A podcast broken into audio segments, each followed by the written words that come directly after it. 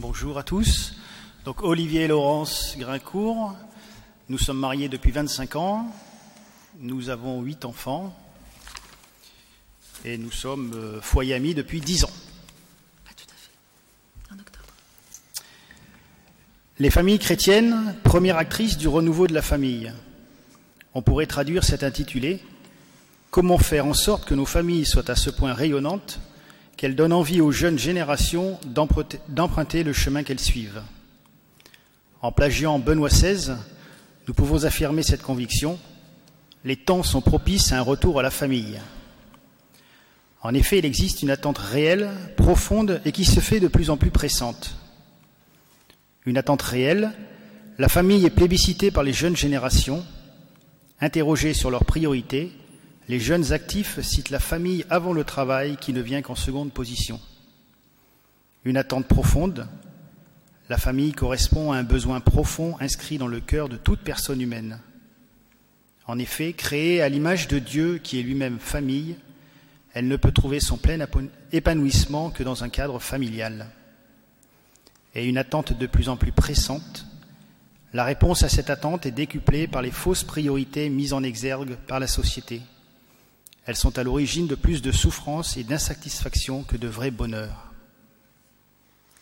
Il est courant d'entendre que la beauté sauvera le monde et nous sommes sensibles à la création, menacée par un progrès aveugle ou par une consommation démesurée. Mais ne peut-on affirmer que la famille, première création, sauvera le monde et que tout ce qui la favorise et la soutient dans sa vocation permet un avenir prometteur et juste à la communauté internationale? Quand nos dirigeants perdent de vue la première communauté qui est familiale, nous constatons une décroissance du respect et de la reconnaissance de chaque personne, spécialement du plus fragile, qu'il soit encore dans le sein de sa mère mais non désiré, ou désiré mais handicapé, ou encore malade en fin de vie, ou à l'état végétatif ou comateux, non productif, en apparence inutile à notre société, comme Vincent Lambert, et donc à éliminer selon les critères de la Cour européenne de justice en juin dernier. Ainsi voyons-nous dans notre pays en particulier les lois anti-famille et anti-vie, des lois contraires à la loi naturelle et au plan de Dieu sur l'homme, votées malgré le nom des familles. Les familles éprouvent un désir nouveau de libération, elles refusent toute forme d'oppression, de domination, de manipulation et d'esclavage. Les familles sont attaquées car elles sont gardiennes de la vie, gardiennes de la liberté, du bon sens, du bien commun, de la solidarité authentique, de la communion, du partage de sa propre vie et du don de soi aux autres. Les familles ne sont pas le problème, mais au contraire la solution, le terme, le salut du monde actuel avec la grâce de Dieu. Elles sont églises domestiques, source d'espérance et elles ont besoin d'être renforcées dans leur mission de redécouvrir ce qu'elles sont. Alors, quelle est la mission de la famille? Le saint pape Jean-Paul II a consacré son pontificat à la famille parce qu'il croyait à la mission de la famille, à savoir orienter chaque personne humaine vers sa vocation fondamentale d'aimer et de se donner avec l'amour même de Dieu. Durant près de quatre ans, au cours des audiences du mercredi, il a élaboré une théologie du corps, de la personne et du couple, révélant la beauté du plan de Dieu pour l'homme et la femme, ainsi que leur mission et vocation par la famille. Il écrivait dans Familiaris Consortio La famille a la mission de sauvegarder, de révéler et de communiquer l'amour, ce qui devient à la fois un reflet vivant et un partage réel de l'amour de Dieu pour l'humanité. Les enseignements du pape de la famille confirment les familles dans leur apostolat irremplaçable, car au cœur de leur quotidien, elles ont à vivre l'évangile de l'amour de Dieu pour l'homme, l'évangile de la dignité de la personne et l'évangile de la vie comme un seul et indivisible évangile. Le Seigneur nous appelle à de belles et grandes choses. La famille est la cellule de base à l'intérieur de laquelle les relations de paternité, de maternité, de filiation et de fraternité, toutes les relations qu'il y a entre les êtres humains ont été recréées, refaçonnées, remodelées sauvés par l'incarnation du Fils de Dieu dans sa famille à lui.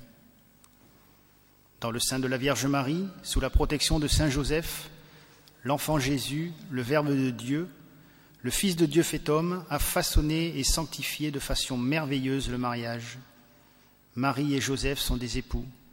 Nous voyons dans la Sainte Famille de Nazareth les relations telles que Dieu voulait les voir réalisées entre les personnes faites à son image avant le péché originel. Nous pouvons puiser dans la joie de l'Évangile la force de nous convertir, de marcher sur le chemin de la sainteté et de devenir des saints et des saintes. Nous pouvons nous engager avec une conscience plus profonde et mettre en œuvre les trésors d'amour que le Seigneur confie à la famille.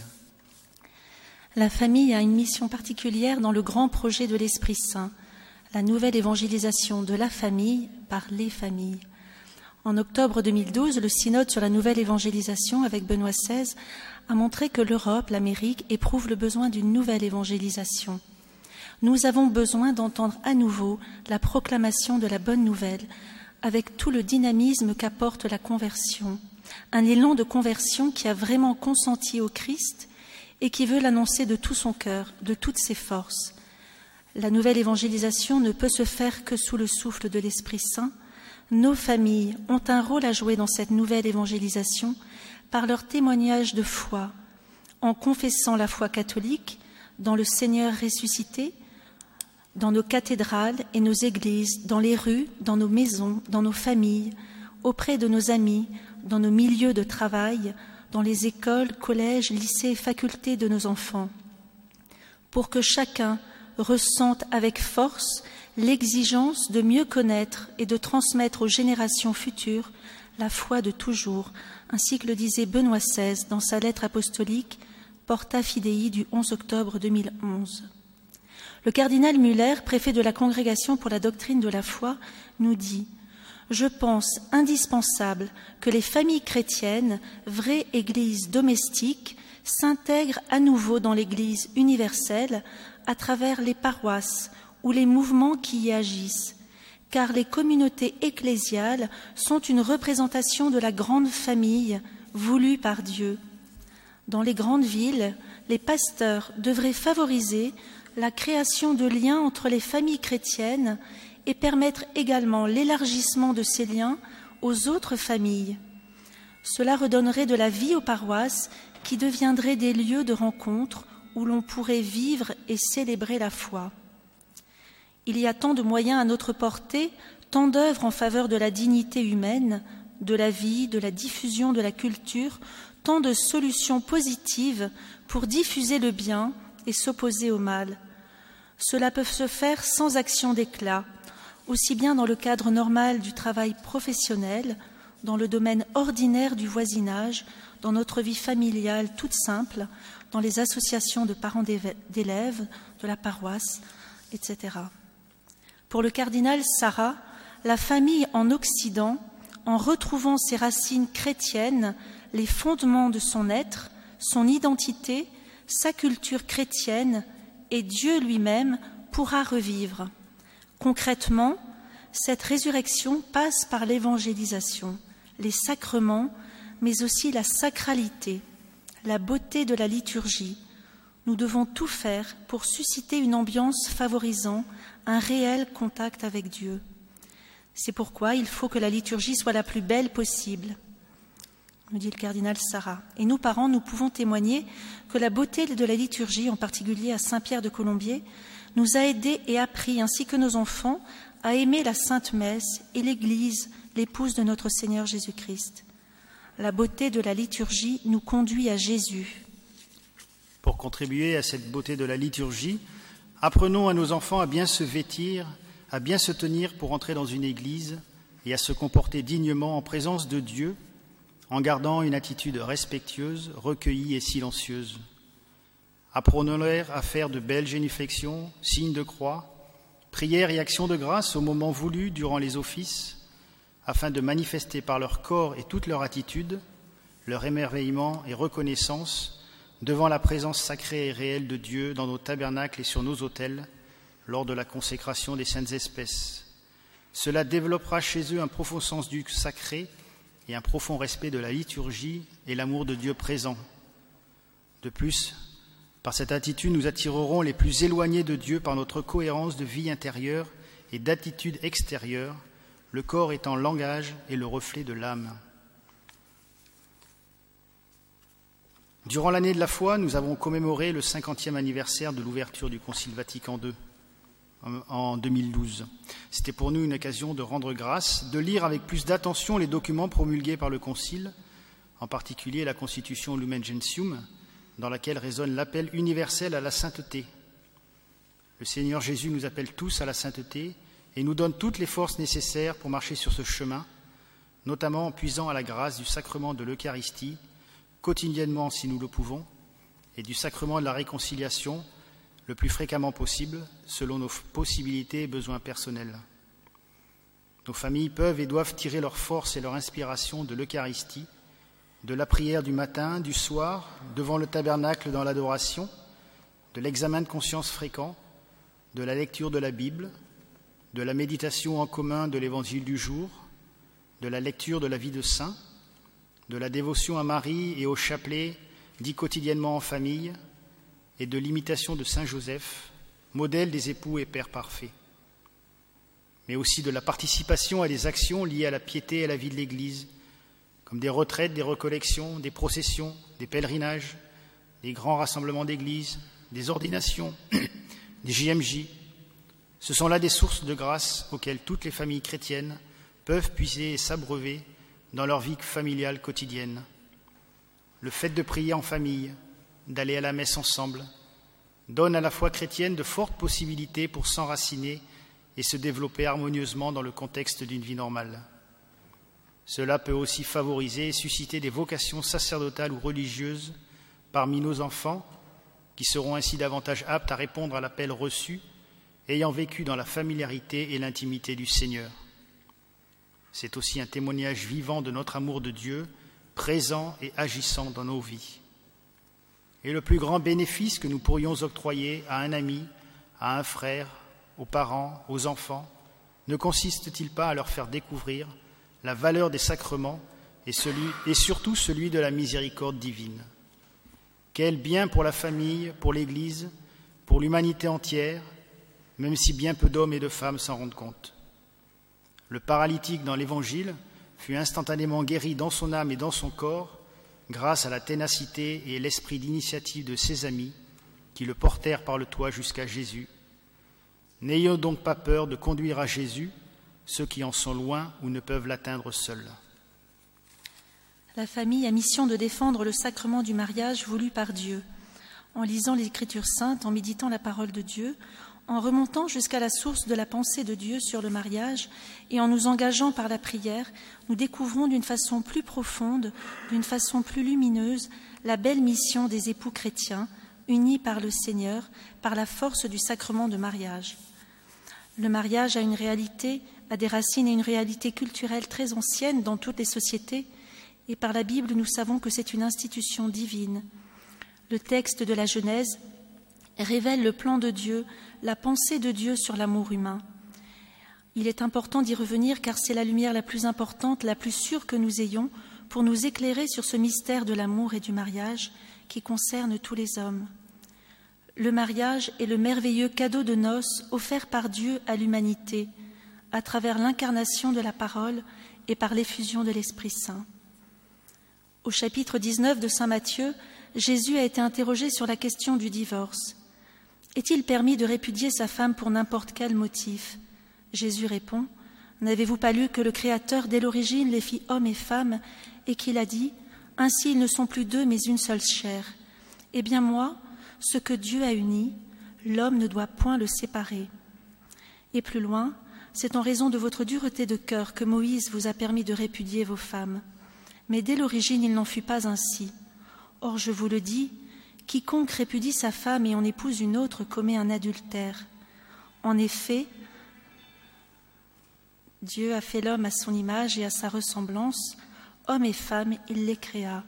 Genèse 1, 26, 27. Ainsi Dieu a élevé à la dignité de sacrement le grand mystère de l'amour qui est don de Dieu. En donnant Ève, son épouse, à Adam, son époux, Dieu a fait naître l'amour entre l'homme et la femme. Aimer, c'est voir l'autre comme un autre soi-même et le voir en tant qu'autre et l'accueillir dans son altérité, nous dit Jean-Paul II dans son livre Hommes et femmes, il les créa. Dieu, par amour, nous a créés l'un pour l'autre. Dieu nous a transformés intérieurement, nous rendant capables de, découvrir notre époux comme un don, une aide que Dieu nous fait, assortie à nous. Genèse 2, 18. Ainsi nous baignons dans la grâce, dans l'amitié de Dieu, et sommes en pleine harmonie avec la pensée de Dieu. En effet, Dieu veut la femme pour l'homme et l'homme pour la femme. Tous deux communient à l'intention de Dieu en se donnant réciproquement l'un à l'autre, dans un don total de soi, puisque Dieu le veut. Le mariage des baptisés devient ainsi le symbole réel de l'alliance nouvelle et éternelle scellée dans le sang du Christ. L'esprit que répand le Seigneur leur donne un cœur nouveau et rend l'homme et la femme capables de s'aimer comme le Christ nous a aimés. L'amour conjugal atteint cette plénitude à laquelle il est intérieurement ordonné, la charité conjugale. Celle-ci est la façon propre et spécifique dont les époux participent à la charité du Christ, se donnant lui-même sur la croix, et ils sont appelés à la vivre. Familiaris Consortio numéro 13. Saint Paul nous parle de l'amour de Jésus. Marie, aimez vos femmes comme le Christ a aimé l'Église. Il s'est livré pour elle afin de la sanctifier en la purifiant par le baptême, car il voulait se la présenter à lui-même toute resplendissante, sans tache ni ride, ni rien de tel, mais sainte et immaculée. Le Christ est le Rédempteur, le Sauveur. Jésus est celui qui va purifier nos cœurs par son sang, il va nous guérir de toutes nos blessures, blessures qui nous empêchent de faire l'expérience de l'amour de Dieu comme don et qui multiplient nos doutes à l'écart de Dieu. Nous mettons en doute la bonté de Dieu, c'est cela le mystère du péché.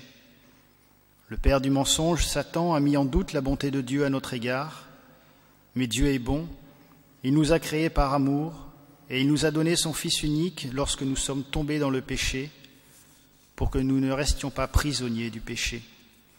il nous a envoyé son Fils unique pour que nous soyons sauvés, tirés de l'impasse, pour que nous ne restions pas loin de l'amitié de Dieu, puisque nous sommes faits pour Dieu. Dans une récente interview, le cardinal Sarah disait, en parlant de l'Afrique et de la famille, Nous aimons la famille, notamment la famille élargie, la famille nombreuse, l'Église famille. Nous avons conscience d'être la famille de Dieu, Père, Fils et Esprit Saint. Notre vision philosophique, c'est que l'homme n'est rien sans la femme et que la femme n'est rien sans l'homme, et que les deux ne sont rien sans un troisième élément qui est l'enfant. L'enfant est une bénédiction, un don précieux de Dieu. La famille, c'est un homme et une femme qui s'aiment mais aussi qui sont ouverts à la transmission de la vie. Fin de citation. Ainsi, nous, famille de France, devons nous prendre exemple sur l'Afrique, pauvre matériellement, mais qui n'a pas peur de donner la vie, parce qu'elle met sa confiance en Dieu, en la vie, sa seule vraie richesse, et en la famille qui est sacrée pour tout Africain. Le cardinal Sarah donnait aussi un exemple. En Afrique, on donne aux futurs mariés un fruit appelé la cola la moitié au marié, l'autre à la mariée, et ils doivent la manger. Une fois que c'est fait, le maître de cérémonie dit Restituez-moi la cola comme elle était avant. Et ils répondent C'est impossible. Cela symbolise le fait que le mariage ne se casse pas. Même chez les païens, cette indissolubilité du mariage est reconnue. Et le cardinal Sarah dit encore Le Seigneur n'a évoqué aucune exception à cette indissolubilité du mariage ce n'est pas une intransigeance ni un fondamentalisme, c'est une loi de Dieu qui veut le bien de la famille. Ainsi... Ah, en effet, la cassure d'un mariage, les brisures psychologiques et la terrible souffrance humaine irréparable que provoque un divorce ne peuvent être considérées comme une réussite. Pensons à toutes ces familles où les enfants orphelins du divorce sont ballottés entre les parents séparés et manque du bien le plus fondamental, l'amour affectueux de parents unis et attentifs qui se donnent totalement à leurs enfants en s'oubliant eux-mêmes. Nous, familles chrétiennes, devons soutenir et encourager les époux abandonnés, séparés, mais qui veulent vivre la chasteté par fidélité au sacrement de mariage reçu, en ne contractant pas de nouvelle union, malgré le départ et l'infidélité du conjoint. Ils offrent un beau et héroïque témoignage dont le monde a besoin pour comprendre la grandeur et l'indissolubilité du mariage chrétien qui trouve en Jésus-Christ son fondement et sa force. Ainsi nous, les familles, devons nous témoigner à temps et à contre-temps de la beauté, de la grandeur et de l'indissolubilité de notre mariage, voulu par Dieu, qui nous a donné l'un à l'autre pour l'éternité, en nous engageant résolument dans sa défense, dans des mouvements qui disent oui à la vie, à la famille constituée d'un père et d'une mère. Nous devons aussi préserver et protéger l'avenir de nos enfants en défendant la vie sous toutes ses formes et encourager les naissances issus de l'union des époux, père et mère. De même, nous, parents, devons-nous nous appuyer sur la doctrine du Christ proclamée de façon prophétique par le pape Paul VI dans son encyclique Humane Vitae. Il prend la défense de la vie en affirmant qu'il y a un lien indissoluble entre les deux significations de l'acte conjugal, union et procréation. Nous devons donc apprendre à nos enfants le caractère sacré de toute vie humaine, l'ouverture généreuse à la vie et la confiance en Dieu dans ce domaine. L'enfant est un don inestimable de Dieu qui enrichit le cœur de ceux qui l'accueillent.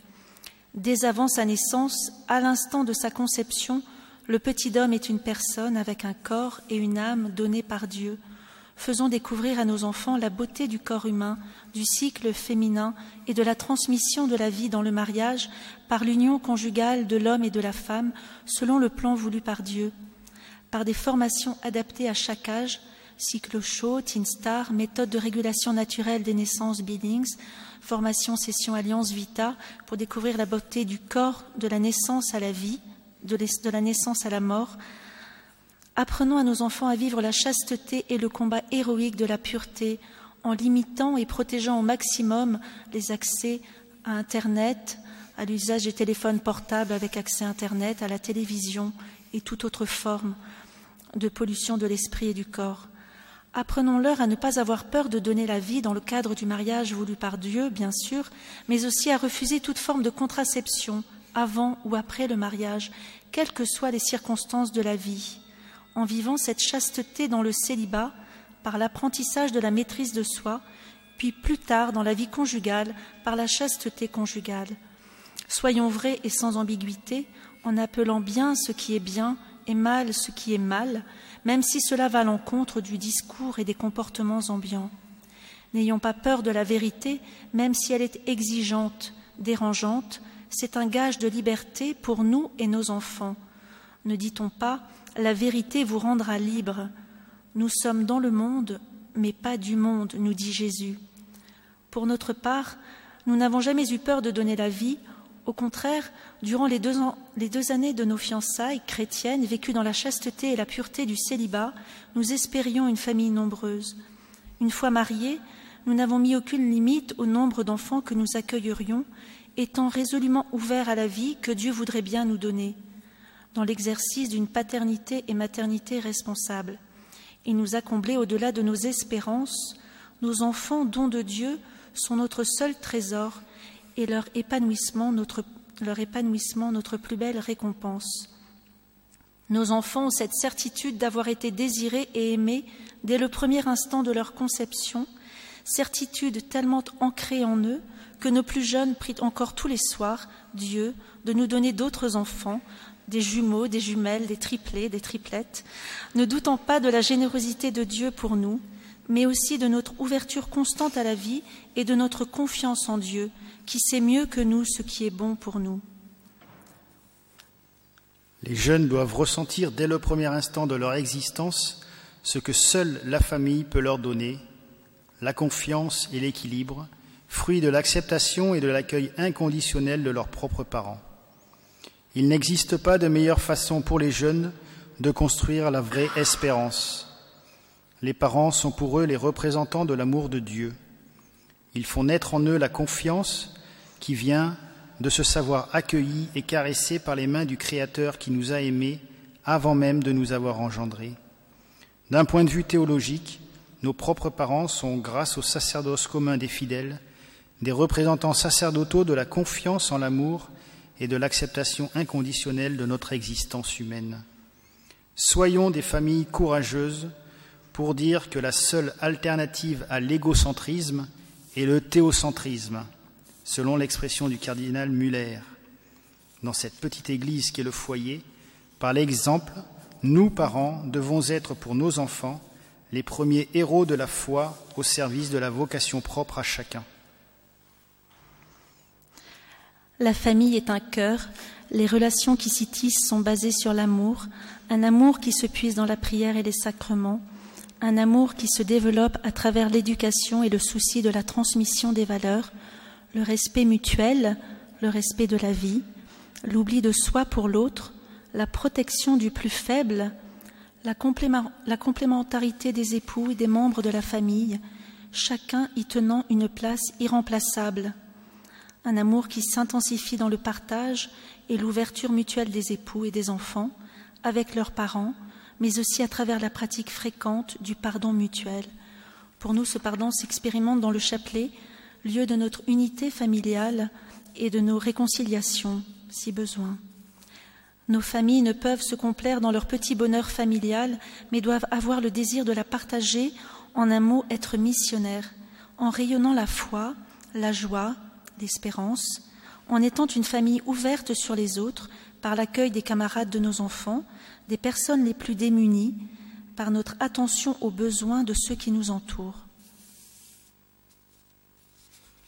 Pour finir, voici un petit clin d'œil sur les petites vertus du foyer que nos familles peuvent s'entraîner et s'entraider à exercer quotidiennement pour vivre dans la joie, la paix et la lumière des enfants de Dieu et attirer les autres au Seigneur. La petite vertu de courtoisie, signe d'une grande maîtrise de soi dans le respect d'autrui et de la vraie charité, manifestée par la politesse et l'affabilité en toutes circonstances, rendant la vie si agréable et douce à notre entourage. Elle se manifeste par le sourire, les attentions et les prévenances mutuelles, créant au foyer une atmosphère de repos et de paix. La petite vertu d'effacement, signe d'une grande proximité de Dieu, premier servi à travers les autres, et d'une vraie humilité dont la Vierge Marie et Saint Joseph, son époux, sont les parfaits modèles. La Sainte Famille et l'Évangile sont pour nous une école de grandeur, d'audace et de vertu d'effacement la petite vertu de gratitude, signe de reconnaissance et prière d'action de grâce envers Dieu et notre prochain, à exercer chaque jour par nos merci, ce petit mot joyeux et magique qui introduit au foyer la courtoisie, le bon ordre et la sérénité. La petite vertu de sincérité, signe d'un amour vrai envers Dieu et les autres, manifesté dans un foyer chrétien uni par les actes posés et des paroles dites en vérité et sincérité, mais avec charité, afin de vivre dans la confiance avec autrui. La petite vertu de discrétion, signe du vrai discernement du bien d'autrui pour ce qui a à dire ou à taire, et la manière de le dire ou de le taire en toutes circonstances. La petite vertu d'espérance, signe de notre foi, de notre confiance en la bonté de Dieu qui dirige les événements et qui nous aime L'espérance tournée vers l'avenir, mais ancrée dans le présent de nos vies, dont Dieu s'occupe au jour le jour, sans nous inquiéter du lendemain. À chaque jour suffit sa peine. La petite vertu de bonne humeur, signe de notre volonté d'être serviteur de Dieu et de nos proches, en valorisant le beau et le bon côté des choses, des événements et des personnes avec qui nous entrons en relation. Elle maintient dans nos foyers la joie et l'espérance, et se reconnaît à notre sourire gracieux et bienfaisant et à nos paroles douces et aimables. La petite vertu de bienveillance, signe de force morale et condition du bonheur, qui nous pousse à ne voir que les côtés lumineux des âmes et à rechercher tout ce qui est beau en tout et à porter un regard empreint de charité sur les personnes en nous interdisant toute médisance ou critique. La petite vertu d'économie, signe de sagesse dans l'ordre des dépenses, mais aussi dans notre souci de ne rien perdre de ce qui nous est donné et de tirer de toute chose le meilleur emploi possible. Le Seigneur lui-même nous encourage à ne rien perdre de ce qu'il nous donne dans sa grande bonté. On pense à la multiplication des pains où il a fait ramasser tous les restes. La petite vertu d'exactitude, souvent qualifiée de politesse des rois, est signe d'une discipline intérieure. Elle se manifeste par un travail fait avec soin, précision, exactitude, ponctué de repos du corps par le sommeil et de l'âme par la prière. La vertu d'exactitude est aussi signe de charité et de justice envers nos proches, sachant que le temps perdu ou que l'on fait perdre aux autres ne peut être rendu la petite vertu de diligence, signe de l'amour mis dans tout ce que l'on fait avec promptitude, attention, joie dans son travail, afin de bien faire toutes choses comme notre Seigneur et de continuer sa création inachevée en embellissant l'univers par nos belles et bonnes œuvres offertes à Dieu. La petite vertu de patience, signe de force par la maîtrise de la volonté, de la parole, des émotions, et signe de respect de la dignité des personnes qui nous entourent auxquels nous devons penser d'abord, avant de penser à nous-mêmes, devoir de charité aussi en exerçant la correction fraternelle si nécessaire, ou en sachant nous taire et attendre quand l'impatience nous guette. Vertu de patience exercée aussi dans les contrariétés ou les épreuves de la vie, dans la maladie acceptée, supportée patiemment, par des actes de présence de Dieu et des prières d'adoration qui apportent la sérénité face aux événements. La petite vertu de persévérance signe de constance à vouloir toujours et à recommencer chaque jour le bien, avec ténacité, permettant ainsi de surmonter les obstacles avec un cœur de longue haleine, ainsi que le disait saint François de Sales. La voie de la vertu est une course en montagne, selon monseigneur Dulce, et la persévérance n'implique pas que l'on ne tombe jamais, mais elle consiste à se relever toujours et à faire un petit peu mieux chaque jour. Notre Seigneur nous encourage par son Viens, suis-moi, et veut pouvoir nous dire à la fin de notre existence, c'est bien, serviteur bon et fidèle, tu as été fidèle dans de petites choses, entre dans la joie de ton Maître.